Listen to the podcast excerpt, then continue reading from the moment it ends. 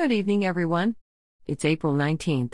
Here's the following summary of the major U.S. market data as of 5:31 p.m. Eastern Standard Time. The S&P 500 was down 0.53% and closed at 4,163. The Dow Jones was down 0.36% and closed at 34,078. And the Nasdaq was down 0.98% and closed at 13,915. Turning to commodities, gold is down 0.51% and is currently trading at $1,771. Oil is up 0.55% and is currently trading at $63.48.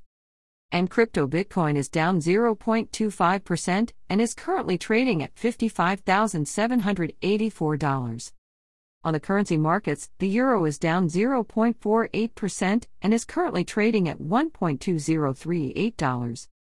The British pence is up 0.60% and is currently trading at $108.1310. And finally, the Japanese yen is up 2.54% and is currently trading at 55,784 yen and 15 sen. I'll be back this time tomorrow with another update.